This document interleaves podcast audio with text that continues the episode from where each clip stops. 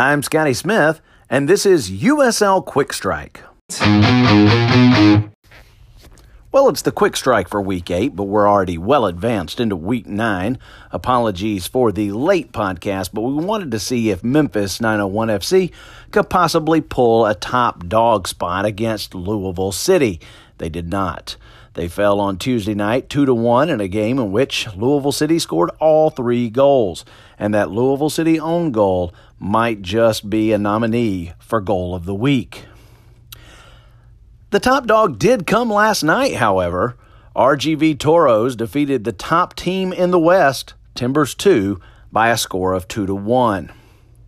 Speaking of Timbers 2, they played New Mexico United on the weekend, and our hat-trick hero is Kevon Frater.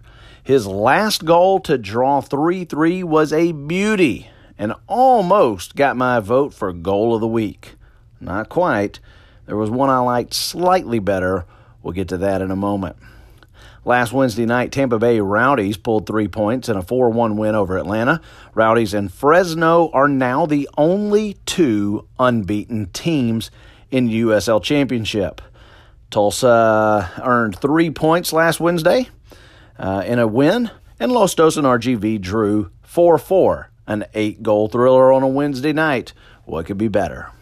On the weekend, it was San Antonio winning 3 points, as well as Austin, North Carolina FC, Birmingham, Charleston, St. Louis FC, El Paso, New York Reserves, and Ottawa. Earning 1 point on the weekend with a draw, New Mexico United, T2, Fresno, Orange County, Pitt, Nashville, Tampa Bay, Charlotte, Tulsa, OKC Energy, Sacramento, Phoenix, Las Vegas Lights, and Los Dos. Apologies to the Pittsburgh Riverhounds. Apparently, I just called them Pitt, which is a college team in the area. Sorry, Pittsburgh Riverhounds. The first League One expansion team has been announced, and it's Omaha, Nebraska. Hopefully, the good people at Bug Eaters FC are okay. There is no better branding in all of lower division soccer than Bug Eaters FC. The Goal of the Week was Didi Traore from Los Dos.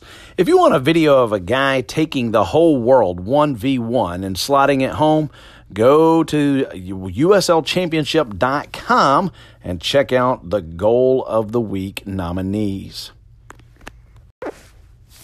As for the standings, St. Louis FC is still the number one team in the East, followed very closely by New York Reserves, Tampa Bay Rowdies, North Carolina, Charleston, Lou City, Indy 11, Nashville, Ottawa, and Birmingham rounds out the top 10.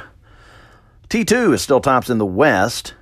Tulsa, New Mexico United, RGV, Reno, Sacramento, RSL Reserves, Austin, OKC Energy, and Los Dos currently have playoff spots.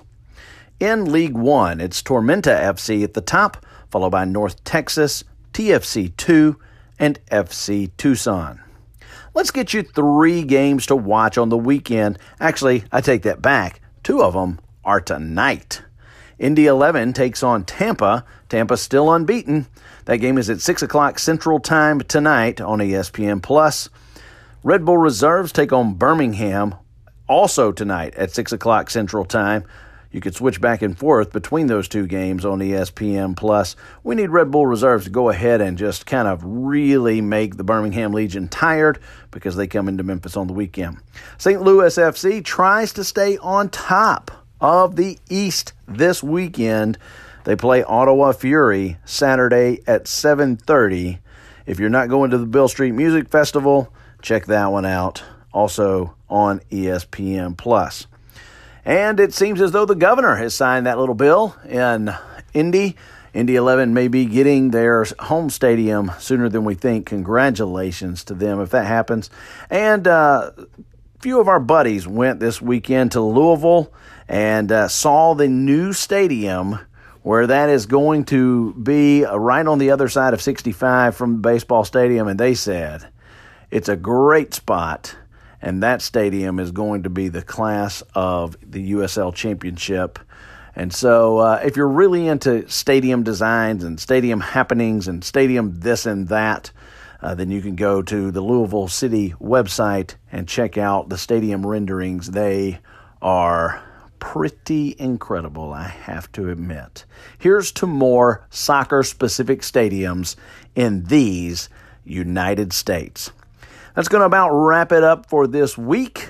We are happy to be a part of the Beautiful Game Network. Go to bgn.fm for great soccer podcasts across this nation of ours. All right, that'll do it. Enjoy your soccer, everybody.